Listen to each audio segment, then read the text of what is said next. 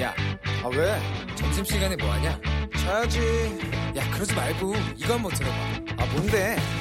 지금 당장 라디오를 켜봐 나른한 오후 깨울 시사 토크쇼 모두가 즐길 수 있고 함께하는 시간 유쾌하고도 신나는 시사 토크쇼 오태훈의 시사본부. 네, KBS 라디오 오태훈의 시사본부 2부 출발하겠습니다. 이 시각 핫하고 중요한 뉴스를 정리하는 시간입니다. 방금 뉴스 KBS 보도본부 박찬형 기자와 함께합니다. 어서 오세요. 네, 안녕하세요. 코로나19 상황부터 좀 정리해 주시죠. 아, 새벽 0시 기준입니다. 어제 하루 24시간 동안 발생한 신규 확진자 수가 516명이어서요. 네. 그래프가 증가세가 꺾이진 않았습니다. 음, 신규 확진자 중에 96%인 494명이 대구 경북에서만 나왔고요. 네. 그 외에는 서울 1명, 부산 셋, 인천 2명 등입니다. 누직, 누적 확진자는 5,328명, 사망자는 총 32명인데 어제 0시 기준보다 4명이 늘었고요. 완치해서 그 퇴원한 환자는 7명 늘어나서 41명입니다. 지금 다른 나라 중에 지금 특징 있는 곳이 아- 이탈리아하고 이란인데 네. 신규 확진자 수는 2,000명대인데 음, 사망자 수가 각각 어, 79명, 77명으로 굉장히 지금 그쪽에서 사망자가 많이 나오는데 이탈리아, 이란이 사망자가 70명이 네. 넘었군요. 그러니까 이제 이게 관리가 초반에 제대로 안 된 이란 같은 경우는 오늘 어, 외신에서 나왔던데 재소자 감옥에 어. 있는 재소자 5만여 명을 임시적으로 석방하겠다라는 조치도 지금 내놨습니다. 아, 그러면은 교도소에서의 감염도 지금 우려가 되는 거 집단 감염이 우려되기 때문인 거죠. 아, 알겠습니다. 마스크 앞서서 일부에서도 저희가 좀 중점적으로 다뤄봤습니다만 이 사태 관련해서 당정청이 추가 대책 마련은 했다고요? 네, 오늘 그 코로나19 대책 회의를 가졌는데 일단 마스크 수출 물량이 지금 전체 생산량의 10%인데 거의 수출 안 하는 쪽으로 네. 그렇게 에, 했고요. 또 하나 주말에도 모든 어, 업체들이 좀 힘들겠지만 음. 생산 라인을 풀 가동하도록 그렇게 요청한다는 그런 방침입니다. 이낙연 코로나19 재난대책 안전위원장이 오늘 브리핑을 했는데요. 어, 이렇게 밝히면서 지금 국민들이 골고루 마스크를 사지 않는 문제 이게 지금 제일 심각한 문제 중에 하나잖아요. 네. 그래서 최대한 공평하게 분배되도록 방안을 모색하겠다라고 했는데 이게 음. 아마도 어, 의약품 안전 사용 서비스 DUR이라고 해서 네. 약국에서 누가 어떤 의약품을 살 수 있는지 다 보는 시스템이 돼 있거든요 컴퓨터로. 네, 네. 근데 마스크는 이게 의약품이 아니라 의약 외품이라 이 시스템 안에 지금 등록이 안 돼 있어요. 어. 그래서 이거를 이 DUR에 등록을 시키면 네. 내가 만약에 오늘 약국에 가서 다섯 장을 사면 음. 거기에 약사가 그걸 다 알 수가 있습니다. 그래서 네. 그렇게 되면 내가 이 약국 저 약국 돌아다니면서 다 사들이는 것을 막을 수가 있는 거죠. 그래서 음. 이 DUR을 도입하는 것을 검토하겠다라고 했고요. 이 DUR에 약국 그 마스크를 넣는 그런 작업이 한 하루 이틀 정도 걸린다고 하니까 그 다음에 예. 아마 정부가 공식적으로 발표를 할 것 같습니다. 홍남기 부총리는 어제 그 국회 대정부 질문에서 지금 하루 마스크 생산을 천만 개 정도 하는데 이 네. 물량을 1,300만에서 1,400만 정도로 늘리는 방안도 지금 적극적으로 추진하고 있다 이렇게 밝혔습니다. 음. 추경 편성 규모가 나왔죠. 네. 이번 추경안 규모가 사스 때가 어 그때 추경 규모가 4조 2천억이었고요. 예. 2015년 메르스 때 11조 6천억 원이었는데 네. 그때보다 많습니다. 아, 총 규모가 11조 7천억 원 규모고 물론 이제 국회에서 이 추경안이 그대로 어, 통과가 돼야 되는 거고요. 정부가 오늘 임시국회 에, 국무회의 열어서 11조 7천억 추경안을 확정을 했고 내일 국회에 제출하기로 했습니다. 어, 구체적으로 보면 방역 체계를 보강하기 위해서 2조 3천억 그리고 피해 그 중소기업들 많이 입었잖아요. 그래서 중소기업들하고 소상공인들 지원하는데 2조 4천억 그리고 고용 문제 이런 부분 지원하기 위해서 3조 원 이렇게 투입이 되는데 한 가지 눈에 띄는 게 일단 전통 시장이나 네. 상인들 지금 피해가 굉장히 크지 않습니까? 이런 분들을 간접적으로 지원하는 방식이 뭐가 있냐면 이제 저소득층 노인이나 결식 아동 이런 사람들한테 앞으로 4개월 동안 총 500만 명에게 2조 원어치의 온누리 상품권하고 지역사랑 상품권을 나눠줍니다. 어. 요 상품권은 그때만 쓸 수 있는 거죠. 그럼 이 2조 원을 그때 풀면 당연히 이제 상인이나 음. 그 지역 상권에서 살 수밖에 없기 때문에 네. 그런 식으로 해서 지역에서 먹거리, 음. 입을 거리 다 살 수 있도록 그렇게 한번 유보, 유도해 보겠다라는 계획이고 지금 TV나 냉장고 같은 경우에도 마찬가지로 어 제품 하나당 최대 30만 원씩 다시 환불해 줄 수 있는 네. 제도를 운영해서 그거를 정부 예산으로 다 메워 주겠다는 겁니다. 음. 뭐, 이 TV 냉장고 필요 없는 사람들은 이게 전혀 필요가 없고 예를 들어서 올해 말에 살려고 한다든지 연, 내년에 살려고 한다든지 이런 분들은 이번에 이제 혜택이 있으니까 이런 분들이 구매를 하게 되면 그만큼 음. 경기가 돌아가는데 어떤 윤활유적인 요소가 될 것 같고요. 이 외에도 중소기업 소상공인들 위해서 1조 7천억 원의 긴급 초저금리 대출 비롯해서 여러 가지 그 안을 지금 내놨는데 당장 쓰러질 위기에 있는 중소기업 소상공인들이 버틸 수 있는 융자를 통해서 일단은 지금 이 두 달이 될지 네 달이 될지는 모르겠지만 일단 버텨내도록 지원을 하겠다라는 그런 계획입니다. 음, 알겠습니다. 미국이 기준금리를 전격적으로 내렸습니다. 0.5%포인트 인하했어요. 굉장히 한꺼번에 많이 내렸네. 그동안에는 0.25%포인트씩 내려오던 관례를 깬 건데요. 현재 미국이 코로나19 타격을 직접적으로 받은 상황은 분명히 아닙니다. 그런데 미국에 있는 뭐 CDC라든지 미국에도 이제 곧 코로나 감염자가 급증할 것이다. 그 CDC는 질병관리본부. 아, 그렇죠. 예. 그런 전망을 지금 내놓은 바가 있거든요. 그래서 이제 경제에도 당연히 타격을 주기 때문에 금융당국이 경제에 미칠 파장을 우려해서 선제적으로 어. 대응을 한 건데 통상 이제 0.25%포인트 내리다가 시장이 놀랄 수 있도록 0.5%포인트 크게 내렸고요. 어, 통상 그리고 이 FOMC 회의를 통해서 금리를 내리, 어, 내리건 오리 건 결정을 하는데 네. 이번에는 그 정식 회의가 아니라 어. 화상 회의 통해서 굉장히 급박하게 결정을 했고요. 예. 또 0.5% 포인트 크게 내린 것도 지난 2008년 금융 위기 이후 처음 있는 그런 일입니다. 그만큼 어. 금융 위기만큼 이번에 네. 타격이 클 것이다 이렇게 전망을 하고 있는 것이고 연준 말은 미 경제의 펀더멘털은 분명히 튼튼하지만 네. 코로나 바이러스가 경제 활동에 진화하는 위험이 되고 있다라고 하면서 기준금리를 1%에서 1.25% 사이 구간으로 내렸습니다. 우리 나라 기준금리보다 그렇기 때문에 조금 더 낮아진 거죠. 음. 근데 트럼프 대통령은 이것도 성이 안 찬다. 네. 추가적으로 더 내려라 이렇게 요구하는데 트럼프 대통령으로서는 11월 대선 앞두고 지금 코로나 바이러스로 인해서 본인의 대선 가도에 타격을 줄 수 있기 때문에 그 중에 미국 경제를 안정 궤도에 내려 어, 놓기 위해서 음. 금융 당국이 좀 도움을 달라라는 요청인 거고요.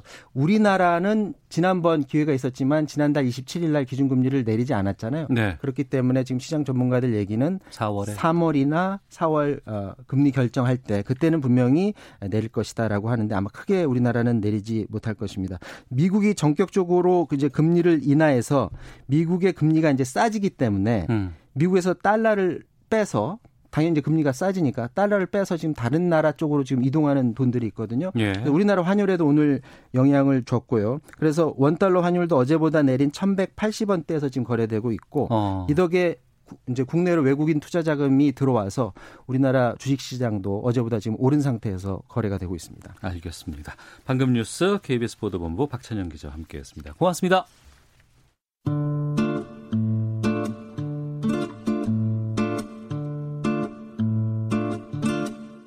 오태훈의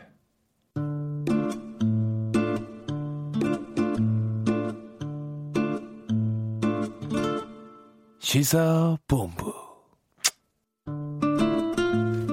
네, 1시 9분 됐습니다. 시사본부는 청취자 여러분들의 참여 기다리고 있습니다. 샵 9730으로 의견 보내주시면 되고요. 짧은 문자 50원, 긴 문자 100원, 어플리케이션 콩은 무료로 이용하실 수 있습니다. 유튜브로도 만나실 수 있습니다. KBS 일라디오 아니면 시사본부 이렇게 검색하시면 영상으로 확인 가능합니다. 매주 수요일 2부에는 전문성과 현장성 살아있는 고품격 high quality 범죄 수사 토크를 지향하는 시간 아는 경찰이 있습니다. 배상훈 전 서울경찰청 범죄심리 분석관 나오셨습니다. 어서 오십시오. 안녕하세요. 그리고 김은배 전 서울경찰청 국제범죄수사팀장 자리하셨습니다. 안녕하십니까? 안녕하십니까? 예. 신천지 이만희 총회장이 코로나19 사태 이후에 기자회견을 열었습니다. 이 내용을 좀 두 분과 좀 짚어보도록 하겠습니다. 이만희 총회장이라는 사람이 어디 있는지 잘 모른다는 얘기가 많이 있었고, 그렇죠. 예. 얼굴도 잘 몰랐어요. 예. 근데 두문불출한다는 얘기든 들었었는데 갑자기 기자회견을 자청하고 입장을 밝혔습니다. 왜 긴급 기자회견을 열었다고 보세요? 네. 아무래도 이제 그 전날인가 탐사 보도 프로그램에서 네. 어, 지상파 탐사 프로그램에서 그쪽에 있는 위치가 노출이 돼갖고 방송이 됐고요. 어. 예, 그래서 이제 어, 그 동네 주민들이 이제 분명히 이만희 그 사람이다라는 걸 확인해 줬었고 또 이제 이재명 지사에 대한 얘기가 더 많이 있죠. 이재명 경기지사요. 네, 왜냐하면 어. 이재명 지사는 뭐 그 들어갈 사람이다. 네. 아, 주변에. 그러니까 분명히 공무원 조직에도 이런 것을 정보를 주는 사람들도 덜어 있으니까 음. 이만희 측에. 네. 그러니까 당연히 강제로 끌려 나오기 전에 어. 뭐 이런 조치를 취하지 않았을까라는 추정을 해볼 수 있을 것 같습니다. 예, 기자회견에서 즉각적으로 협조하고 있으나 정말 면목이 없다. 여러분들께 엎드려 사죄를 구하겠다 하면서 저를 큰 절을 두 번 했어요. 그 기훈배 팀장께서 오랜 수사 경험이 있으신 분으로서 그 당시에 기자회견 보면서 어떤 걸 좀 보셨을까 궁금하기도 하고 진정성 같은 게 느껴지던가요? 진정성이 저는 느끼지 않았는데요. 알다시피 3월 2일 날 오후 네. 3시경에 경기도 가평에 있는 평화의 궁전이죠. 예. 신천지 소유입니다. 거기에서 이만희 총회장이 사실 기자회견을 했어요. 네. 본인이 기자들을 불러들인 거예요. 네. 불러들여서 기자회견을 했는데 당시에 기자란 이유가 그 언론에서 그렇지만 사실은 압수수색을 한다는 여론이 높지 않습니까? 네. 그러니까 압수수색을 하게 되면은 그 신천지에 대한 그 비밀이라든지 자기들이 비리가 빠져 빠져나가기 때문에 그걸 좀 미리 좀 무마시키려고 선제적으로 대응한 건데 음. 제가 볼 때는 그 말하는 표정이라든지 기자에겐 당시의 모습 같은 거 봐서는 네. 진정성보다는 지금 소나기가 온다 이걸 피해 가자 이런 어. 식으로 일단은 당국이 압박이 들어오는 걸 좀 압수의 영장을 좀 피해 가려고 하는 것을 제가 보기에는 또렷이 보이거든요. 그렇기 예. 때문에 진정성이 있다고 보기는 어렵다라고 어. 보시면 될 것 같아요. 압수수색을 피하기 위한. 수단이었다. 그렇죠. 압수수색도 그렇지만은 신천지에 대한 그 전방위전 그 조사에 대해서 예. 본인이 현재는 지금 이렇게 말지 않습니까? 잘잘못이 없, 잘 문제가 아니다. 지금 현재는. 그러니까 음. 당국에서 이 코로나 19에 대해서 요거를 조사하는 아니 이걸 예방하는 게 중점이지 우리를 수사하는 게 문제가 아니다. 우리는 뒤차선적으로 말미를 남겨놓은 것 같아요. 네. 배상원 교수께서 범죄심리 전공하신 입장에서 보셨을 때 그러니까 그 기자회견은 두 가지 측면이 있다고 저는 생각하고 있었거든요. 우선은 그 국민한테 뭐 전하는 메시지일 수도 있겠지만 또 하나는 지금 어디엔가 있을 신천지 신도들에 대한 메시지도 분명히 담겨 있을 것 같은데 좀 말씀해 주세요. 그 전에 이제 입장이 나오고 그래서 내부 통신이라고 해야 되나요? 신천지 관련된 전문가라는 분들도 얘기에서 나오고 하는 것은 네. 그 전날 관련된 어떤 내부 SNS를 다 폭파했다. 다 뭐 이제 없애버리면서 일종의 이제 탄압받는 모습, 이른바 다른 어떤 쪽에 본인이 탄압받는 모습을 보여주려고 하는 것이 아닌가. 이건 음. 이제 내부적인 메시지가 아닌가라는 생각이 드는 거죠. 저 앵커께 말씀하신 건 첫 번째는 국민들에 대한 사과는 형식적인 거고 형식적인 거고 실제적인 부분은 이, 렇게 본인이 탄압받고 있고 어. 우리가 더 결속해야 된다라고 하는 내부적인 어떤 메시지가 아닐까. 예. 왜냐하면 그걸 우리가 알 수 있는 것은 분명히 전반부에는 사과한다고 하고 절도 두 번 했지만 뒤로 갈수록 대단히 당당하고 뭐 사실 뭐 우리가 잘못한 건 맞지만 다 같이 같이 가자라 이런 식으로 계속 논조를 바꿔가는 걸 보면은 음. 이것은 대내적인 형태의 네. 어떤 집단 결속을 위한 집단 심리 조정이랄까 음. 그런 쪽으로 해석하는 것이 더 타당할 것 같습니다. 네. 그러니까 기자회견 보면서 어 말투도 좀 독특하고 그렇죠. 좀 횡설수설하는 모습도 좀 많이 보이기도 했었거든요. 그러니까 지금 이만희 총회장이 나이가 89세 네. 만으로 따지면 89세고 우리나라 나이는 90세로 돼 있어요. 그렇지 예. 않습니까? 그렇기 때문에 뭐 일부에서는 치매란 말도 하는데 그건 아닌 것 같고 본인이 음. 어느 정도 의도적으로 행동하지 않았나. 네. 그러니까는 곤란한 질문에 대해서는 거기에 답변을 딱 부르지 안 하고 좀 약간 피해가는 거, 행설설적으로 음. 하는 거고 사실 그 코로나19에 대해서 양성인지 음성인지 모르는 사람이 대한민국에 아무도 없어요. 네. 근데 음성도 뭐 음성이 뭐지 이런 식으로 했다는 건 음성을 모르는 것처럼 이거는 본인이 어떤 정치적인 문제보다는 음. 어떤 내용에 대해서 본인이 회피하려는 심리이기 때문에 네. 어떤 그 정치적인 문제가 있지는 않을 것 같다고 생각이 들어요. 배성원 교수도 동, 동의하세요? 네. 예. 어, 일종의 치고 빠지기라고 보여지거든요. 예. 말하자면 여러 가지 면에서 총론적으로는 사과한다. 어. 근데 강론으로는 들어가면은 협조한 사항이 사실은 부정확한 정보부터 예. 시작해 갖고 구체적으로 협조한 사항이 부족하단 말이에요. 음. 사실은 지금 국면에서는 구체적으로 예를 들면 교육생 명단이라든가 어떤 그 이동 동선에 대한 것을 거기 있는 책임 있는 간부가 자기들이 손잡고 경찰 아니 몇각정 쪽 손잡고 가서 했어야지 맞는 건데 네네. 네. 총론적으로 지도자급에 있는 사람은 사과한다고 하지만 음. 구체적으로는 아무것도 안 하면서 네. 겉으로는 봐라 우리 했잖냐 음. 라는 식으로 회피하는 걸 했다면 이것은 이중성이 존재한다 어. 볼수 있는 거죠. 예. 1931년생이라고 돼 있네요. 네네. 그러면 우리 나이로 이제 아흔 정도 되나요? 우리나라 나이로 만으로는 89세인 거죠. 어. 알겠습니다. 당시 기자회견 이후에 또 뉴스를 어, 상당히 비중 있게 나온 내용이 손목에 채워진 시계였습니다. 그 박근혜 전 대통령 시계였고 박 전 대통령 측은 이게 가짜 시계다 이렇게 강하게 부인하기도 했는데 이게 일부러 보여준 건가요? 아니면은 뭐 논란이 되지만 그럼에도 좀 차고 나왔다고 봐야 되는 건지? 음, 저는 일부러 보여줬다고 보여집니다.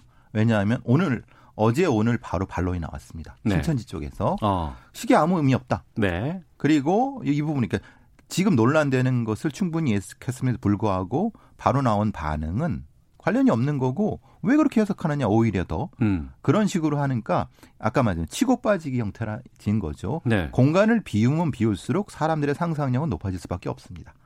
높은 상상력을 가지고 무엇인가를 언론이 채우게 되면은 사실들 사실 본인들이 가지고 있는 여러 가지 부분에서 유리한 고지를 점할 수가 있는 거죠. 그러니까 의도적인 형태의 보여주기였라고 저는 보여집니다. 의도적인 네. 것이었다. 그것도 있지만 그렇죠. 왜냐하면은 이만희 총재가 왼손이 찬게 예. 박근혜 대통령 시계예요. 예. 저희도 이제 훈장을 받게 되면 박근혜 대통령 아니 대통령이 훈장 어, 시계를 줍니다. 예. 근데 보니까 제도 이제 또 시계를 받았어요. 예. 훈장을 받았기 때문에 그런데 이 문장은 똑같더라고요. 음. 근데 제 거에는 박근혜 대통령이라고 쓰지 않았어요. 뒷면에 음. 대한민국 대통령이라고 써 있단 말이에요. 그런데 예. 요 시계 같은 게 받은 사람이 다른 사람 선물할 수도 있고 음. 또 그리고 알다시피 친구가 지인을 줄 수도 있는 거예요. 네. 그런데 이 시계를 저 안 차고 다니지 않습니까? 음. 이거 차고 다닐 정도로 한다면은 자기 과시형이 있다. 네. 물론 이만희 총재 그 집무실 가게 되면은 음. 대통령들이라든가 후보자다라고 찍은 사진이 많이 있다는 거예요. 그러니까 네. 이만희 총재 같은 경우에 이번에 총회장이 자기가 나오면서 일부러 샀다고서는 보는 거예요. 음. 하면서 보이면서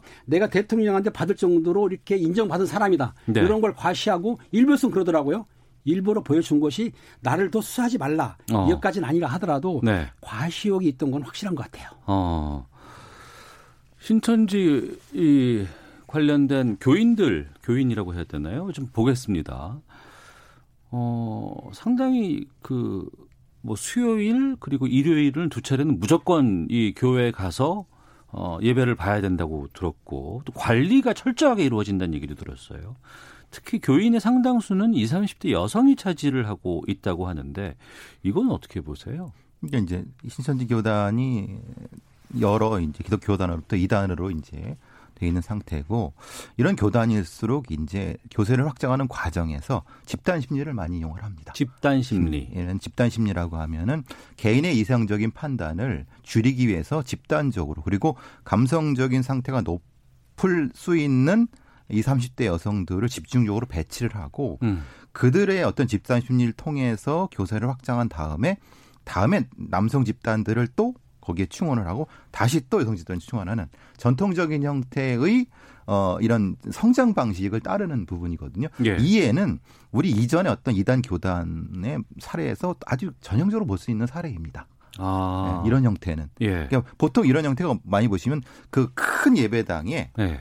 여성들이 대단히 큰 함성을 지르면서 격한 동작을 하면서 교주를 찬양하는 거 많이 보시지 않습니까? 네네. 네. 그런 퍼포먼스를 통해서 음. 집단 심리를 극대화시키는 방법입니다. 네. 그러니까 남성들한테 그런 행동을 하기보다는 여성들한테 어. 그런 행동을 하게 함으로써 예. 무엇인가 하나의 어떤 그 단일한 어떤 대우를 만들 수 있는 어. 그 구조를 만드는 거죠. 그게 이제 이런 형태의 교단의 가장 특징적인 교세 확장 방법입니다. 예. 그렇습니다. 지금 교수님 말씀한 대로 지금 신천지 같은 교회는 젊은 사람을 20, 30대를 대상으로 공략을 했어요. 왜냐하면 음. 젊은 사람들 활동성이 많고 포교를 잘하기 때문에 했는데 아시다시피 대한민국 기독교가 사실은 여성이 많습니다. 네. 예배에 보는 사람 남성보다 여성이 많지 않습니까? 그러니까 기존적으로 내려온 여성을 보섭을 했고 또 그리고 포교나 성교할 때에도 여성이 다가오면 좀 거부감을 좀 덜 느끼거든요. 음. 포기 당한 입장에서 그렇기 때문에 그 젊은 사람 특히 여성을 공략해가지고 하다 보니까 여성 신도가 많이 늘어났던 거죠. 네. 그 기자회견 당시에 상당히 시끄러웠어요. 소란스러웠습니다. 그 이유는 신천지로 인해서 피해를 본 가족들, 이 이제 그 기자회견 당시에 항의하는 그런 소리도 상당히 많이 섞여서 들어왔었거든요. 아무래도 이런 이 가족들이 피해를 입고 이단이라든가 아니면 이런 그 종교 때문에 이런 경우에 신고도 많이 들어온다는데 이게 수사가 쉽지 않다면서요? 실종 신고를 해보, 해는 겁니다. 예. 왜냐하면은 분명히 신천지 쪽 사람으로 거기 합숙소든 뭐든 뭐라고 부르든 갔는데 네. 부모한테 그 연락을 끊어버리는 겁니다. 예. 끊도록 만든다고 하거든요. 음. 그러니까 아무리 딸이라든가 이런 사람을 만나고 싶어도 연락 자체를 끊어버리고 예. 뭐 찾아보달게 하면은 그 딸이 만나고 싶어 하지 않는다. 라는 어. 방식으로 한다는 거죠. 그러니까 예. 실제로 이게 실종 신고가 된다 하더라도 본인이 성인인 상태에서는 어. 이것을 실종 수사를 하기에는 사실 근거가 없는 부분인 거죠. 왜냐하면 성인인 20대 여성이 예. 자기가 종교 때문에 여기가 있다라고 하면 경찰이 무슨 근거로 거기에 수사를 하겠습니까? 어. 그 결과 무슨 그 그로 인해서 어떤 성범죄를 당했거나 아니면 착취범죄를 당했다고 하는 결과를 본인이 어떤 고소를 하거나 아니면 다른 정황이 나타나면 되는데 예. 정황을 발수 있는 방법이 없지 않습니까? 예. 그리고 그 만약에 잘못 접근했다가는 종교 탄압이 될 수 있는 거니까 어. 우리는 그런 법 체계가 없습니다. 예. 신호 씨 말씀하신 대로 실제로 그 미성인 미성년자가 아니고 성인 같은 경우에는 실종됐으면 가출을 하지 않습니까? 네네. 가출 신고를 하는데 가출 신고해 가지고 어느 장소에 자기 딸이 아들 딸 알았어요. 음. 그러면은 신천지에서 만나긴 해줍니다. 네. 만나는데 그 아들 딸 본인들이 내가 납치 감금돼 아니 한 게 아니고 음. 종교를 지금 믿으러 왔기 때문에 부모가 뭔 상관이에요. 아, 내가 없어요. 종교적인 신념에 의해서 그렇죠. 내가 여기 어. 있는데 왜 경찰이 나섰느냐? 그렇죠. 경찰에서는 납치된 거 아니고 어. 감금한 거 아니고 폭행된 거 아니고 그렇다고 한다면 부모 입장에서 볼 때는 그, 그 자기 아들 딸 끊어내야 되지만 아들 딸 입장에서 볼 때는 내가 자유로 왔다. 예. 경찰역에서는 자유로운 거에 대해서는 어떤 방법이 없는 거예요. 이런 식으로 어. 포기하기 때문에 부모들이 피켓 들고 하더라도 거기에 대해서 경찰력이 많이 동원할 수가 없다. 왜냐하면 결론적으로 형, 말씀드린 대로 형법상이라든지 접촉이 안 되는 거예요. 예. 그러다 보니까는 경찰을 신고했다 하더라도 그 아들이나 딸을 빼올 수는 없다. 본인 음. 의사에 따라서 그래서 이게 문제가 되는 거죠. 종교적 그루밍에 대한 규정이 있어야 되고 그루밍 방법으로 종교적인 포교를 가장, 그러니까 선교를 가장한 방식에 대한 사회적 합의가 있어야 되는 겁니다. 네. 근데 우리는 그 합의를 많은 종교 교단들을 포함해서 그런 걸 하기가 하기 꺼 꺼려하는 상태인 거죠. 헌법상의 종교의 자유가 분명히 존재하고 있는 상황에서. 근데 종교의 자유라고 하는 것은 예. 우리가 오해하고 있는 게 예. 종교의 자유가 존재하지만은 종교적 그름의 자유까지는 아닙니다. 어. 집단적 심리를 통해서 예, 예. 그 젊은 청춘들을 착취할 권리까지 주는 건 아닙니다. 그렇죠. 그건 안 되죠. 그렇죠. 근데 그 기준을 누가 정해줘야 됩니까? 음. 지금의 종교 지도자들이 정해줘야 되는 건데 네. 지금의 종교 지도자분들이 그것을 방기하고 있기 때문에 음. 이렇게 많은 사람들이 딸 딸이 뭐 가출했다 뭐 이걸 이걸 이걸 사법적으로 할 수 없지 않습니까? 그러니까 그 사법 체계를 오히려 그들이 이용한다는 얘기도 들었어요. 그렇죠. 예.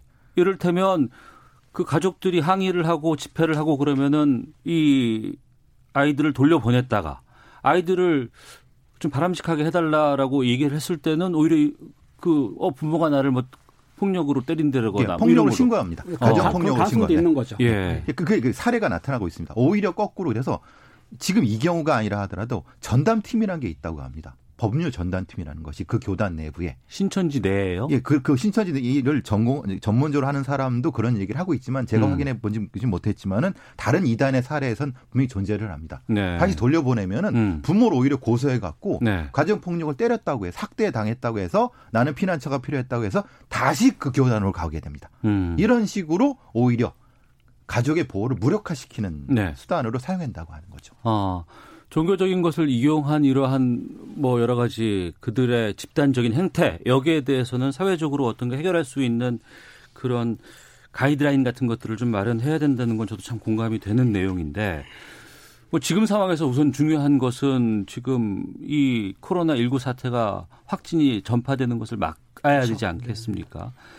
이번에 보면은 이재명 지사가 직접 그 평화연수원 이쪽으로 현장을 갔어요. 그래서 이제 채취하겠다고 하니까 그 자리를 빠져나와서 이 이총 회장이 과천 가서 검사를 따로 받았고 음성 판정이 받은 것으로 좀 네, 확인되고 있습니다. 그러니까 역학조사에 대한 혼란에 대한 책임을 좀 물어야 되지 않을까 싶은데 어떻게 보세요? 법상 법은 고의성이라는 것이 있어야 되는 겁니다. 그러니까 형사법을 적용하려고 하면은 네. 고의성을 입증을 해야 되는데 이, 이 이만이라는 사람이 난 고의적인 게 아니라 몰라서 그랬다. 음. 그리고 사실은 오류가 있었다라고 네. 하면 그 고, 의성을 입증하기 위해서 어려운 부분인 거고 예. 그럼 고의성을 입증해서 강제 수사권을 해야 되는데 음. 이게 종교적인 영역일 수도 있는 거기 때문에 그게 참 어려운 부분인 거죠. 그렇죠. 역학 검사를 지금 처음에는 회피 거부하다가 실제는 했지 않습니까? 결과론적으로 볼 때 계속 안 했으면은 처벌 받을 수는 있는데 음. 실제로는 본인이 가서 받았어요 자진해서 네. 때문에 역학 조사를 거부나 기피했다고 보기가 힘들기 때문에 어. 이 건에 대해서는 이 건에 대해서는 처벌하기가 쉽지가 않은 거죠. 근데 만약에 예. 이만희 총회장이 직접적으로 육성 지시로 어. 지회장, 집화장한테 명단을 숨기십시오라고 했다는 녹음 파일이 나오거나 그러면은 어. 이건 상황이 달라지지만은 예. 그게 있을 가능성이 있겠냐 이런 얘기죠. 그 전문가들의 얘기도 음. 이, 이 교단의 특 밀행성 특성상 네. 그러면 이 고의성을 어떻게 입증하냐 입증 못한다 이런 거죠. 알겠습니다. 방역에 협조하지 않은 상황에 대한 부분들 그리고 신천지 교단이라는 곳, 이 집단이라는 곳의 자체적인 여러 가지 수사 상황들은 저희가 잠시 뒤에 좀 계속해서 말씀을 좀 나눠보도록 하겠습니다. 헤드라인 뉴스 듣고 기상청 갔다가 교통정보까지 확인하고 돌아와서 두 분과 계속 말씀 이어가도록 하겠습니다. 정세균 국무총리는 코로나19 대응을 위해 11조 7천억 원 규모의 추경안을 마련했다며 내일 추경안을 국회에 제출할 예정이라고 밝혔습니다. 김여정 북한노동당 제1부부장이 어젯밤 청와대를 비난하는 담화를 발표한 데 대해 통일부가 남북 간 상호 존중이 필요하다는 입장을 밝혔습니다. 병원 내 감염 오류 없이 안심하고 진료를 받을 수 있는 국민안심병원이 전국에 200여 곳 지정됐습니다. 문재인 대통령이 이달 중순으로 예정돼 있던 아랍에미리트, 이집트, 터키 등 3개국 순방 일정을 코로나19 대응을 위해 취소했습니다. 대형 교회들이 코로나19 경증 환자를 수용하기 위해 수련원을 비롯한 자체 시설을 개방하기로 했다고 밝혔습니다. 지금까지 헤드라인 뉴스 정원나였습니다. 이어서 기상청의 송소진 씨 연결합니다. 미세먼지와 날씨 정보입니다. 지금 대기가 정체돼 있는 수도권을 중심으로 먼지 농도가 나쁨으로 나타나고 있는데요. 차츰 강해지는 바람에 먼지가 날아가면서 다시 공기는 깨끗해질 전망입니다. 앞으로 찬바람이 더 강하게 불어 추워지겠습니다. 오늘 한낮 기온이 서울 3도, 대구 7도, 광주 8도 등으로 어제보다 3도에서 8도가량 낮겠고요. 절기 경칩인 내일은 꽃샘추위가 찾아와 아침에 서울이 영하 3도, 부산 0도까지 떨어질 전망입니다. 전망입니다. 오늘 낮 동안 중부지방에는 곳에 따라 비나 눈이 조금 오겠고요. 밤에는 충청 서해안과 전라도 서해안에 1cm 안팎의 눈이 내릴 전망입니다. 현재 서울의 기온은 3.4도입니다. 미세먼지와 날씨 정보였습니다. 이어서 이 시각 교통 상황을 KBS 교통정보센터 공인혜 씨가 전해드립니다. 네, 이 시각 교통정보입니다. 서울 외곽고속도로 일산에서 판교 쪽 자유로 분기점 부근 3, 4차로와 갓길에서 1시간이 넘게 화물차에 불이 난 사고를 처리하고 있습니다. 2차 사고에 주의해 조심 운행하셔야겠는데요. 이 사고로 뒤로 3km 구간이 꽉 막혀 있는데 정체 구간 아닌 일산 나두목 3차로에서는 화물차가 고장으로 멈춰서면서 이 구간 지나치기 더 어려워졌고요. 이후 중동에서 송내 사이 교통량도 꾸준합니다. 경부고속도로 부산 쪽은 한 한남에서 서초 사이로 밀리고 있고요. 이후 판교 분기점 부근 4차로와 5차로에서도 아직 사고를 정리 중입니다. 다만 사고로 인한 정체는 해소됐습니다. 반대 서울 쪽은 안성 나드목 부근 1차로에서는 철제 장애물을, 오산 나드목 3차로에서는 낙하물을 처리하고 있고요. 이후 수원 부근 2km 구간 꽉 막혀 있으니까요. 참고 운행을 부탁드립니다. KBS 교통정보센터였습니다.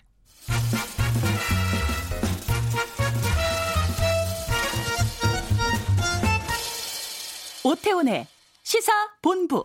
네, 아는 경찰 배상훈 전 서울경찰청 범죄심리분석관 김은배 전 서울경찰청 국제범죄수사팀장과 함께하고 있습니다. 6089님, 이만희 씨가 어떤 시계를 찾는지가 기자회견의 본질이었을까요? 이걸 집중적으로 보던 언론이 아쉽습니다. 1207님, 신천지에 대한 검찰 조사가 필요한 건 아닌가요? 라고 의견 보내주셨습니다. 있습니다. 신천지 자체에 대한 수사도 좀 살펴보도록 하겠습니다. 먼저 신천지가 받고 있는 혐의가 뭐뭐가 있어요, 지금? 그 고발당한 것이 있고요. 예. 그러니까 박원순 서울시장 서울시도 고발당한 부분이 있는 건 주요한 거는 이제 감염병 예방과 관련한 법률이 주가 되고요. 그 외에 그 신천지 피해자들한테 네. 고발당한 것은 형 횡령이거나 아니면 음. 이런 형태가 됩니다. 크게 두 가지로 나눠질 수 있습니다. 그리고 예. 어 대구시장님이 고발한 거는 대구 신천지 대구교회에 대한 또 고발은 나눠질 수 있고 각 고 그렇게 나눠질 수 있습니다. 네. 포함하게 되면 감염병 예방 및 관리하는 법률 그 법이 있고요. 또 하나 뭐냐면은 박원순 씨한테 한게 살인이라 향했제. 예, 예. 그다음에 그 미래통합당에서 명의선죄로도 고소를 했어요. 그러니까 신천지 아 새누리라는 네. 이름을 그렇죠. 예, 바뀌었죠. 네. 네. 미래통합당 그리고 이제 그 수원지검의 형사 입구에서 하는 건데 그 특가법이 해당돼 있어요. 이게 횡령 배임일. 그러니까 예. 이제 그 이만이라든지 그 이만희 총회장이라든지 그 12장들에 대해서 고소한 거 있기 때문에 지금 여러 가지로 형법상도 있고 특별법도 있고 여러 가지로 법률을 해가지고 지금 고소가 된 상태죠. 음. 우선 하나씩 보겠습니다. 가장 중요한 건 지금 이거 같아요. 그러니까 신천지 신도의 명단을 이 방역 체계에서 확보하고 그것이 바른지 확인하는 장보, 작업인데 이게 그렇지 않다 그러면은 워낙에 많은 인력이 투입돼야 되고 확인해야 되는 절차가 필요한데 그 전수조사 지금 나서고 있다고는 하는데 어떤 방법으로 이거를 일치하는지 확인할 수 있을까요? 명단을. 그러니까 전수조사라고 하는 것은 이 신천지 내부에 서버가 있을 겁니다. 예. 그렇죠. 명단을 한 컴퓨터 안에 있는 서버든 하드든 있을 거란 말입니다. 네. 그거 그것을 확보해야 되는 건데, 음. 그러니까 흔히 말하는 어떤 자발적으로 제출했다고 하는 것 강제력을 통해서 그것을 화드를 확보해서 네. 그것의 변조 사실임을 확인해 보면은 어. 이 실제 명단을 확인할 수 있는 것이 아닌가. 예. 그게 말하자면 그게 그 사람이 신도인지 아니면 교육생인지 아니면 가짜 명단인지 어. 그 작업을 해야 되는데 예. 그것을 못 하고 있는 상태인 거죠. 그냥 자발적 제출한 걸 가지고 실제 걸 전화를 걸어서 확인하는 작업을 지금 까지 했던 겁니다. 음. 그렇죠. 말씀드린 대로 지금 신천지에서 자발적으로 제출을 했어요. 네. 이 제출한 명단이 100% 확실하냐는 믿지는 않습니다. 일부 누락된 걸 있는데 그렇다고 한다면은 원래 서버를 그 압수해 가지고 대조하면 좋겠지만 지금 압수영장이 안 되자고 있습니까? 그러니까 음. 일일이 전화할 수밖에 없어요. 본인 네. 명단을 전화해 가지고 상태를 물어보고 신천지 교인이냐 아니면은 지금 뭐 예방 상태가 어떠냐 물어봐 정했기 때문에 시간이 많이 걸리고 음. 또 그리고 그 명단이 100% 일치하지 하지 않기 때문에 실제적으로 그 담당하는 그 일손들이 상당히 애로사항이 많은 건데 어떻든 이제 명단 받은 거는 일일이 확인을 해야 되는 거죠. 네. 근데 왜 이렇게까지 이게 행정력을 낭비했는지 모르겠습니다. 왜냐하면 실제로 신천지의 실세들, 집화장이라 이런 사람들에 대한 음. 강제 수사를 통해서 네. 그 사람들을 통하면 쉽게 접근할 수 있는 것을 음. 명단을 가다갖고 그 많은 행정력이 일일이 전화해서 확인한다. 이게 이게 21세기 대한민국에서 이, 이, 저는 그래서 저는 이걸 이해를 못한다는 그러니까 어제였습니다. 대구지방 경 검찰청이 대구지방 경찰청 지능범죄수사대가 그 신청을 한 압수수색 영장을 검찰청이 반려를 했어요. 대구지검이 밝힌 반려 이유가 이거네요. 신천지의 신도 명단 누락 등의 고의성이 있었는지에 대한 이유가 분명하지 않다. 이건 내용 보완하라는 얘기 아닌가요? 네, 저는 이 말에 모순이 있다고 합니다. 네. 아니 고의성을 입증하려고 압수수색을 하는 거죠. 음. 그죠? 고의성을 어떻게 입증합니까 지금은? 네. 그럼 고의성이 있는지 없는지를 이걸 알려고 강제 수사가 필요한 건데 음. 거꾸로 검찰에서는 그 고의성을 아무것도 안 한 상태에서 뭔가를 가져와라. 아. 모순이 있지 않습니까? 예, 예. 이상하지 않습니까? 지금 이건 대구시장이 그 신천지 대구교회를 고발한 건입니다. 음. 그러면 검찰에서 어떤 다른 어떤 상황을 통해서 이 상황에 대해서는 충분히 인지가 있어야 되는 거죠. 예. 분명히 이런 어떤 이단 교단은 다양한 방식으로 사회 행위를 사회 행위를 했고 음. 분명히 가능성이 있다는 우리가 다 알고 있지 않습니까? 네. 근데 그거를 검찰이 거꾸로 경찰한테 입증해라. 그럼 보강해서 재청구 재청구 해야 되잖아요. 아, 오늘 오늘 한다고 했습니다. 제가 아, 말씀드린 게 뭐냐면 대구 예. 지금 사부에서 우리가 이제 경찰관들이 압수영장을 검찰이 신청하면 예. 검찰이 거, 법원에 청구해서 받아오는 건데 음. 지금 중간 단계 검찰 단계에서 기각시켜 버렸어요. 네. 내용을 아까 말씀드린 대로 고의성을 입증하라. 그러니까 신도 명단이나 시설을 일부 누락한 건 검찰도 인정을 해요. 그런데 음. 누락한 것이 고의성이냐 아니면 과실이냐. 그러니까 네. 고의성이 있으면 영장을 청겨주겠다. 음. 그런데 담당 형사가 고의성을 지금 밝히려 고 그러면 좀 머리가 아프죠. 왜냐하면 어. 조사하는데 그 사람들이 고의성 없다 그러면 없는 거지 않습니까? 예. 근데 검찰이 좀 너무 욕을 너무 좀 유연하게 해야 되는데 좀 음. 강하게 한 것 같아요. 어떻든 간에 검찰에서는 검찰이 지휘에 따라 가지고 고의성 여부를 확인해 가지고 재청구를 할 예정인 것 같아요. 네. 지금 시간이 하루 이틀이 급한 상태 아닙니까? 아, 그럼요. 하루에도 지금 뭐 몇백 명씩 지금 확진자가 네. 나오는 상황인데. 이걸 검찰이 책임질 건가요? 어. 대구지검 책임지겠습니까? 전 이걸 이해 못하겠습니다. 아니 고의성을 강제로 수사를 통해서 입증을 하려고 했는데 네. 그걸 거꾸로 경찰한테 입증하라고 하는 것은 음. 글쎄요. 제가 뭐 미숙해서 그럴지 몰라도 이거는 전 이해를 못하겠습니다. 그 부분을 좀 보죠 더. 일, 그러니까 지금 상당수의 지자체라든가 특히 이제 추미애 장관 포함해서 법무부 쪽에서는 신천지를 좀 강제 수사해야 한다 이런 입장을 계속 지속적으로 밝히고 있는데 검찰의 입장은 상당히 좀 신중합니다. 신천지 수사의 목적이 코로나19 확산 저지라는 입장을 좀 분명히 했는데 지금 6658님도 검찰 조사를 서두르지 않는 것이 신천지 측에 증거 인멸할 시간을 주게 될까 염려됩니다. 3051님 신천지를 범죄 집단인 듯 보도하는 것은 주의가 필요합니다. 이런 의견도 주셨는데 보겠습니다. 이런 의견들 어떻게 보세요? 예, 충분히 어 이건 목적 자체가 코로나 19 확산 방 저지라는 건 분명히 큰 대의는 합니다. 네. 근데 문제는 어 분명히 명단에 대한 어떤 그 틀리다는 우리가 다 이미 다 알고 있는 음. 거고. 그럼 그 틀린 명단의 원본을 확인하는 방법에 있어서 네. 어 자발적으로 가져올 수 있느냐? 음. 그 자발적으로 지금 가져왔느냐? 결과를 봤을 때 안 가지고 있지, 가지고 있지 않습니까?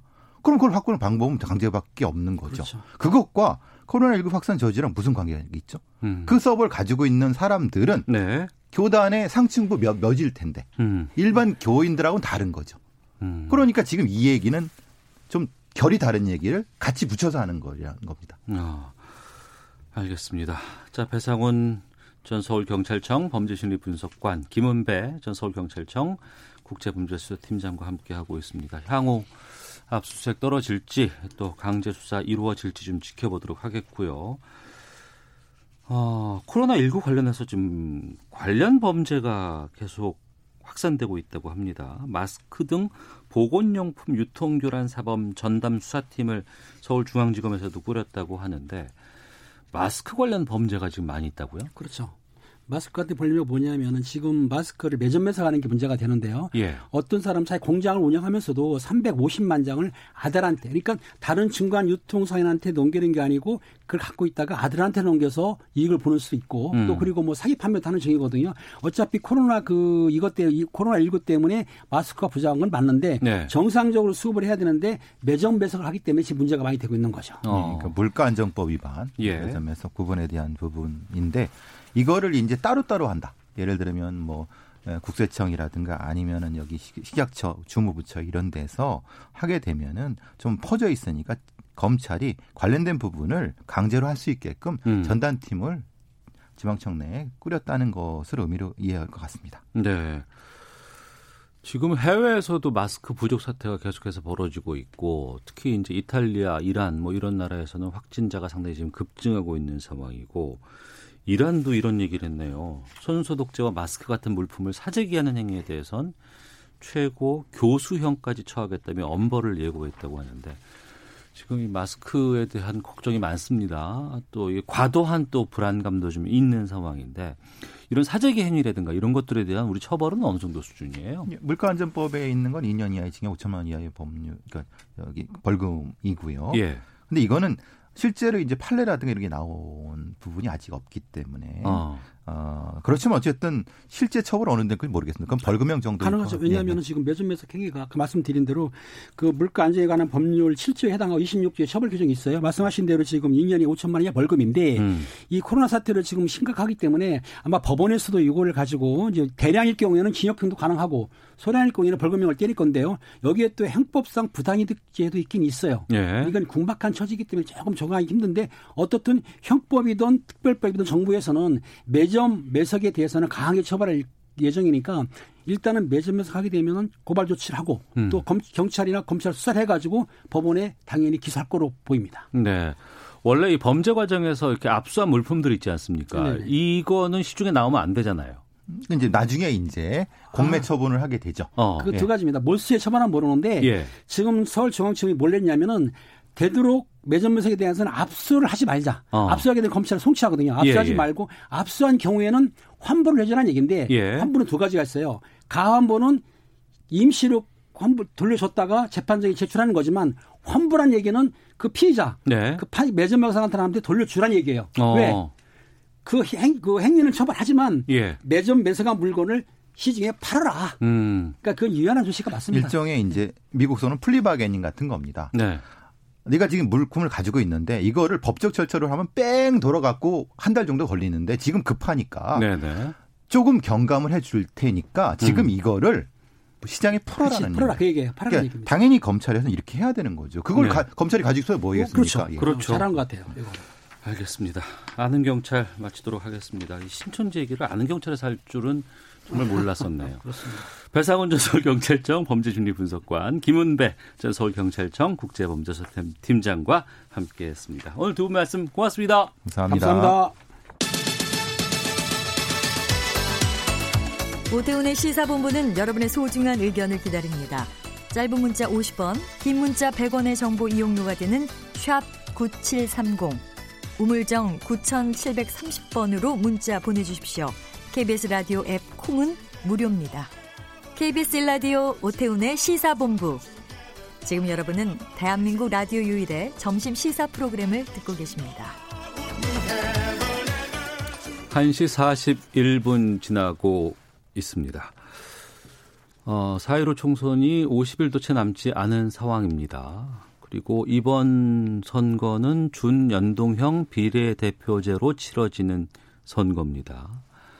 아, 미래통합당이 탄생을 했고 이후에 이제 미래한국당이라는 비례 전문 정당이 나왔어요. 그러다 보니까 진보 쪽에서 어, 비례 정당을 만들자 범 진보 비례 정당을 검토하고 있다 이런 소식이 나오고 민주당, 정의당은 합류하느냐 이런 궁금증도 많이 있습니다. 위성 정당은 꼼수라고 했는데 민주당이 이 비례정당에 참여하는 건 명분이 없다 이런 비판의 목소리도 있습니다. 어, 이 범진보 비례정당에 대해서 살펴보겠습니다. 시사평론가 김성환 씨 함께합니다. 뉴스 소다. 어서 오십시오. 네, 안녕하세요. 예. 복잡해요. 네. 네. 굉장히 좀 계산이 복잡하고 정치적인 정치 공학적으로 말씀드려도 굉장히 복잡한 사안입니다. 그리고 이게 누가 하는 건지 몇 군데서 나오는 건지 참여가 네. 같이 되는 건지 우선 먼저 이 비례 를 준비하고 있다는 진보 단체들이 만드는 정치개혁 연합 여기가 어, 떤 곳인지부터 좀 설명을 좀 해주세요. 일단 성격부터 말씀드리는 게 좋겠는데요. 미래통합당이 비례 의석을 차지하기 위해서 만든 정당, 우리가 위성 정당이라고 많이 얘기하죠. 그게 미래한국당인 거죠. 그게 미래한국당이잖아요. 네. 아, 자칭 자매 정당이라고 또 미래통합당에서는 부르는데요. 이 정당하고는 조금 성격은 다릅니다. 물론 음. 본질적인 측면에서는 큰 차이는 없지만 정치 개혁 연합이라고 하는 건 일종의 이제 선거 연합 정당이라고 볼 수 있습니다. 네. 그러니까 유럽 같은 데 보면은 여러 가지 소수 정치적 지향점을 갖고 있는 사람들이 많이 있잖아요. 예. 그러니까 선거를 앞두고 뭐 독일 같은 경우에도 이 비례대표 의석이 굉장히 많잖아요. 예, 예. 정당 명부식 비례대표제를 도입하고 하고 있기 때문에 그러니까 선거 앞두고 이렇게 선거 연합체를 만드는 경우가 있어요. 어. 뭐 이번이 이제 그 지금 진보 진영에서 만들겠다고 하는 것도 그쪽에 조금 더 성격이 가깝다 이렇게 보시면 되는데요. 음. 그러니까 미래통합당은 아예 자기의 자매 정당인 미래 한국당을 만들었지만 네. 지금 정치개혁 연합 같은 경우에는 여러 진보 성향을 가지고 있는 정당이나 이런 것들이 다 합쳐져서 만드는 정당 형태다. 음. 그런 점에서 좀 차이가 있다고 생각하시면 되겠습니다. 예. 지금 발긴 명단을 보니까 영화배우 문성근 씨, 음. 한환상 전 교육부 장관, 함세용 신부, 어, 그리고 마칼럼니스트로 많이 알려져 있죠. 황교익 씨. 네. 그리고 하승수 녹색당 공동운영장, 운영위원장 등이 참여를 하고 있습니다. 음. 또 어제 중앙선거관리위원회에 창당 준비위원회 결성 신고까지 했다고 합니다. 네. 더불어민주당과 사전 교감이 있었나요?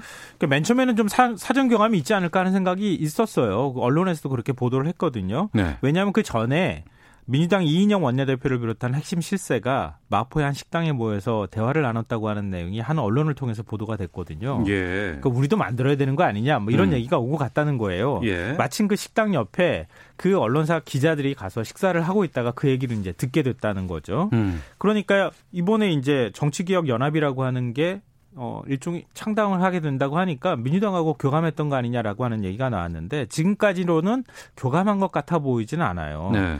그러니까 정치개혁 개혁 연합 측이 지난달 말에 민주당, 정의당, 녹색당, 미래당 등에 먼저 참여를 제안했다고 합니다. 정치개혁 연합 측이 네네. 어. 그러니까 강훈식 민주당 수석 대변인 말에 따르면 세 페이지 분량의 제안서를 보냈다고 하고요. 예. 어, 근데 아직 뭐 그것에 대해서 민주당 차원의 공식적인 음. 입장을 결정한 바는 없다 이렇게 얘기를 하고 있습니다. 네. 근데 민주당만 그걸 받았다고 하면은 그게 거짓일 수 있는데 음. 정의당, 녹색당, 미래당도 다 같이 받았다고 합니다. 네. 그러니까 이게 민주당이 먼저 주도해서 만들었다고 보기는 조금 어려울 것 같습니다. 음. 미래통합당이 미래한국당을 만들 때만 해도 좀 꼼수다. 만들면 안 된다라고 비난을 많이 했었어요. 네. 예. 그리고 애초에 선거법 취지에도 맞지 않는다. 근데 미래통합당에서는 그렇게 얘기를 했습니다. 아니 우리는 이 선거법 만들 때 우린 참여한 게 아니다. 음. 네. 여기에 대한 적극적인 우리는 반발로 이걸 한 것이다. 어쩔 수 없다. 이렇게 지금 주장하고 있는데. 그래서 꼼수에 대응하는 꼼수다. 아니면 꼼수에 대응하는 해안이다. 뭐 이런 얘기까지 예. 나왔었죠. 근데 민주당이 이렇게 비례정당 창당에 관여는 안 했다고는 하지만 관심을 보일 수밖에 없는 상황이 되고 있다면서요. 네, 맞습니다. 이게 현실과 명분 사이의 갈등이라고 볼 수 있는데요.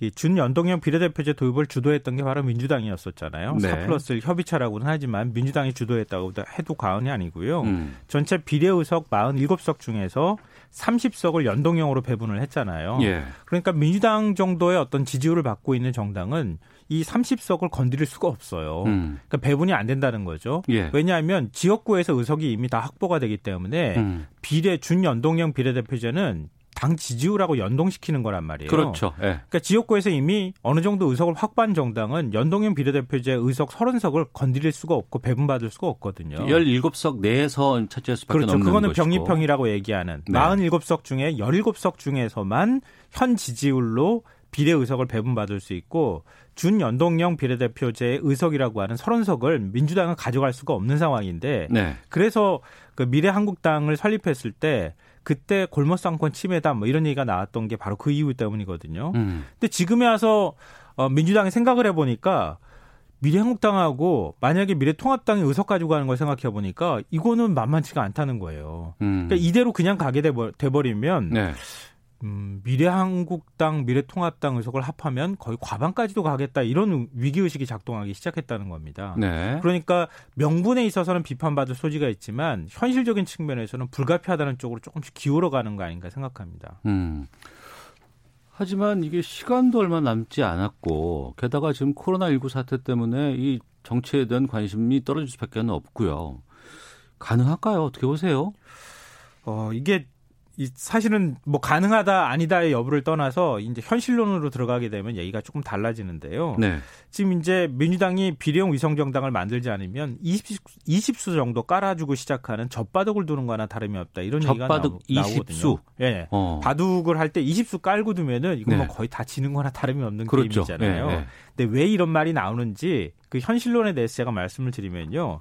제가 최대한 단순하게 설명을 좀 드릴게요. 예. 지난 20대 총선을 기준으로 말씀드리면 네. 당시 새누리당이 진박공천이다, 옥새파동이다, 뭐 청거에 그것 때문에 굉장히 참패했다고 생각하잖아요. 일단 안 됐죠 그때. 예. 예. 실제 의석은 122석이었습니다. 예. 민주당보다 단 한 석이 적었거든요. 예, 예. 왜 그랬냐면은 어. 한국의 선거제라고 하는 게 이미 기울어진 운동장이라는 거예요. 예. 왜 기울어진 운동장이냐면 전체 지역구가 253석이잖아요. 네네. 나머지가 47석이 이제 비례 의석이니까 이번에 예. 그 중에 절반이 122석이 수도권입니다. 음. 서울, 인천, 뭐 경기까지 합쳐서요. 네. 그 나머지 남아 있는 절반의 65석, 절반이 바로 영남권 의석입니다. 예. 다른 지역을 다 합쳐야 영남하고 비슷한 거예요. 어, 충청이랑 호남을 다 포함해도 충청, 호남, 강원, 제주까지 합쳐서 어. 세종 한석 빼고는 예. 다 합쳐야 영남 의석 하나 되는 겁니다. 예, 예. 근데 거기에서 지난번에 민주당이 굉장히 선전을 했다고 하는데 65석 중 5석 중에서 9석 가지고 갔어요. 어. 그 지금 어, 그 당시 새누리당이 네. 49석 가지고 갔거든요. 예. 근데 그걸 한번 생각해 보시면 그 49석을 가져가기 위해서 음. 민주당은 다른 지역에서 아무리 노력해도 안 된다는 거예요. 쉽게 말하면. 예, 예. 그래서 서울 수도권 다 합쳐서 민주당이 당시 82석을 얻었거든요. 네. 근데 어, 지금 이제 새누리당이 당시에 35석 얻었어요. 음. 그러니까 영남에서 지는 의석을 나머지 지역에서 아무리 만회하려고 해도 만회가 안 되는데 네. 서울 수도권에서 겨우 만회해야 음. 123석, 122석 구도가 나온다는 거예요. 네. 근데 거꾸로 지금 어, 미래통합당으로 기준으로 해서 말씀드리면 예를 들어서 영남권에서 50석을 가져가요. 음. 그리고 제가 말씀드렸던 것처럼 나머지 지역 대전, 충청, 강원, 제주에서 지난번에 20석 가져갔거든요. 네네. 네. 그럼 20석 가져가면 벌써 70석이죠. 예. 그리고 서울 수도권에서 어, 지난번에 35석밖에 못 가져갔지만 이번에 한 50석 가져갔다 쳐요. 음. 한 60석이 절반 정도가 되는데 그것보다는 네. 안 된다고 친다 하더라도 벌써 몇 석입니까? 그러면 음. 120석 나오는 거예요. 예. 거기에 미래한국당을 통해서 비례 예, 미래한국당을 통해서 한 어, 20석 정도를 가져간다고 치면 몇석 음. 나옵니까? 140석이 넘네요. 그렇게 나오는 거예요. 어. 그러니까 기울어진 운동장을 바로잡기 위해서 준연동형 비례대표제 30석을 주고 음. 정치의 다원성을 위해서 이런 제도를 만들었다고는 얘기하지만 네. 거기다가 비례형 위성 정당 하나를 미래통합당이 딱 얹어버리니까 이런 음. 현상이 나온다는 거예요. 네. 그럼 민주당 입장에서는 어떻게 해서든 대응을 안 할래 안할 수가 없는 상황이 되고 있다는 거죠. 음. 청취자 의견도 지금 계속 들어오고 있는데 양종숙님 연동형 비례대표제 취지가 이미 왜곡돼 버렸습니다. 범진보 비례정당 필요하다고 봅니다. 어, 박용호님은 선거법 개정 입법 취지에 맞지 않는 비례정당은 창당이 취소돼야 하지 않을까요? 그리고 K7743 아이디 쓰시는 분께서는 선거법을 일방적으로 처리한 결과 아닙니까? 이런 부작용을 예상하지 못했다니요. 이렇게 의견도 보내주셨는데 민주당 입장에서는 실제적으로 계산을 해보니까 이게 상당히 좀 이렇게 충격으로 다가올 수밖에 없겠고 그리고 이제 지금 이제 정치 상황이 그렇게 녹록치는 않잖아요. 어. 예를 들어서 코로나 19 사태가 빨리 조기에 종식되면 모르겠는데 현재로서는 그렇게 네. 빨리 종식될 것 같지는 않잖아요. 아, 그렇죠, 쉽지 않아요. 집권 여당의 네. 책임으로 올 가능성이 일단 높다고 볼 수 있고요. 음. 선거는 우리가 구도 80에 인물 20이라는 얘기를 흔히 하거든요. 근데 그동안에 보수는 분열돼 있었잖아요. 네. 근데 미래통합당으로 보수가 어느 정도 결집이 됐단 말이에요. 음, 네, 네. 그러면 사실상 선거 지역 선거구에서는 1대1 구도가 만들어졌다고 볼 수 있는 거죠. 음. 그러니까 지금 민주당 입장에서는 설마 통합까지 갈 수 있겠는가 이런 생각을 했던 측면이 있고 네. 그리고 또 하나는 이렇게 코로나19라고 하는 큰 변수가 생길 거라고 생각을 못 했는데 음. 이런 두 가지가 결합이 되다 보니까 어, 이전에 생각할 때는 미래한국당이 만들어진다 하더라도 지역구에서 우리가 선전하면 어느 정도 한번 해볼 만한 싸움이 되지 않을까라고 생각했던 게 지금 확 무너지고 있는 거죠 한쪽으로. 음 그러니까 이제 범진보 측에서 이를테면 진보 세력 가운데 어, 의견이 맞는 사람들이 모여서 그럼 이렇게 우리가 하나의 그 틀을 짜줄 테니 여기에 다 같이 들어와서 비례정당을 만들어 보자라고 지금 한 거 아니겠습니까? 네. 그러니까 원래 이제 선거제 그 개편하고 그럴 때 패스트 트랙에 태우고 할 때 명분이 있잖아요. 그 예. 취지가 그 어. 취지를 크게 훼손하지 않는 선 안에서 음. 뭔가 비례형 정당 하나를 만들어야 할 필요가 있겠다. 네. 이게 이제 공감대가 확산하고 있는 상황이다 이렇게 볼 수 있는 거죠. 그러니까 그것도 역시 이제 한쪽에서 보면은 꼼수고 음. 한쪽에서 뭐 보면 묘수일 수밖에는 없는 건데 어 그러면 여기에 뭐 민주당 쪽의 일부라든가 아니면 네. 또 정의당 네. 녹색당 또 그 밖에 무슨 뭐, 뭐 환경단체라든가 뭐, 예. 젊은이들 청년 뭐 이런 사람들이 다 모일 수 있는 가능성은 어떻게 보세요? 그러니까 이게 지금 고민거리 중에 하나인데요. 가장 네. 크게 반발하는 게 지금 정의당입니다. 음. 정의당의 경우에는 사실은 우리 선거 이전 선거들 보면은 교차 투표라고 하잖아요. 예. 그러니까 지역구에서는 아무래도 경쟁력이 있는 후보 쪽에 진보 음. 진영이 음. 표가 결집되는 현상이 나타나는 거죠. 예. 그러니까 지역구에는 민주당을 찍고 그리고 비례 투표, 정당 투표에는 정의당을 찍는 경향이 나타났다. 비례 의석이 많이 있었죠, 정의당이. 예. 그러니까 정의당이 이런 구도 내 이전 구도와 비교를 해볼 때는 이번에 정당 지지율을 높게 받을 가능성이 있는 거죠. 네. 그럼 정의당은 한 10석 이상의 의석을 가져갈 수 있는 상황이 됐는데 음. 만약에 아까 정치개혁연합이라고 하는 선거 연합정당이 만들어지게 되면 정의당도 그 안에 한 일부로 들어갈 수밖에 없다는 거죠. 어. 그러면 의석을 지금 예상했던 것보다 더 손해보는 방향으로 갈 가능성이 있다. 네. 그런 면에서 심상정 대표는 그럼 우리도 지역구에 후보 나겠다 이런 얘기를 했거든요. 예, 예. 왜냐하면 서울 수도권 같은 경우에는 한 5% 이내에 박빙승부가 이루어지는 곳들이 거의 태반이라고 해도 과언이 아니거든요. 음. 그 정의당이 적극적으로 지역구에 후보를 내면 민주당 후보가 떨어지는 현상이 나타날 수 있다는 거죠. 네. 그런 면에서 지금 반발하면서 일종의 경고의 메시지를 던지고 있고요. 음. 녹색당 같은 경우에도 명분 없는 선거 연합에는 참여하지 않겠다 이렇게 선언을 했습니다. 오늘. 네. 그러니까 당원들이 좀 반발하는 기류가 있나 봐요. 음. 당원들의 의사를 모으기 전까지는 우린 들어갈 생각이 없다 이렇게 얘기를 하고 있는데요. 다만 변수가 하나 있어요. 네. 민주당이 우리는 완전히 비해서 포기해버리겠다. 어. 기득권 완전히 내려놓겠다. 이렇게 얘기할 경우는 얘기가 조금 달라질 개연성은 있습니다. 어, 그래요? 예. 그러니까 왜냐하면 민주당이 어, 병립형에서 얻을 수 있는 의석이 한 7석 정도 되거든요. 예, 예. 그것조차도 양보하겠다. 이렇게 어. 나오면 예. 다른 정당이 가져갈 수 있는 몫이 있을 수 있으니까 어. 아직까지 변수는 조금 남았다고 볼 수 있습니다. 그러면 그 변수에 민주당이 동의할 확률은 어떻게 보세요? 저는 할 가능성이 있다, 있다고 봅니다. 어, 그래요? 어쩔 수 없이. 어. 왜냐하면 지금 보수 야권에서 공공연히 대통령 탄핵을 얘기하고 있잖아요. 예. 심재철 원내대표가 선거에서 일당되면 대통령 탄핵 추진하겠다고 얘기했는데 실제로 음. 그렇게 될 가능성이 있어요. 음. 그러니까 민주당 입장에서는 위기 의식이 굉장히 높아져 있다는 거죠. 네. 그러면 대선도 그 장담할 수 없거든요. 음. 그러니까 이 상황에서 그냥 맥없이 주저앉기보다는 뭔가 대안을 찾을 것이다. 언제까지 봅니다. 결정해야 돼요, 이거? 16일까지 3월 16일 네, 비례대표 선거 룰을 결정해야 합니다. 알겠습니다. 자, 김성환 시세플론과 함께했습니다. 고맙습니다. 네, 고맙습니다. 예, 내일 뵙겠습니다. 안녕히 계십시오.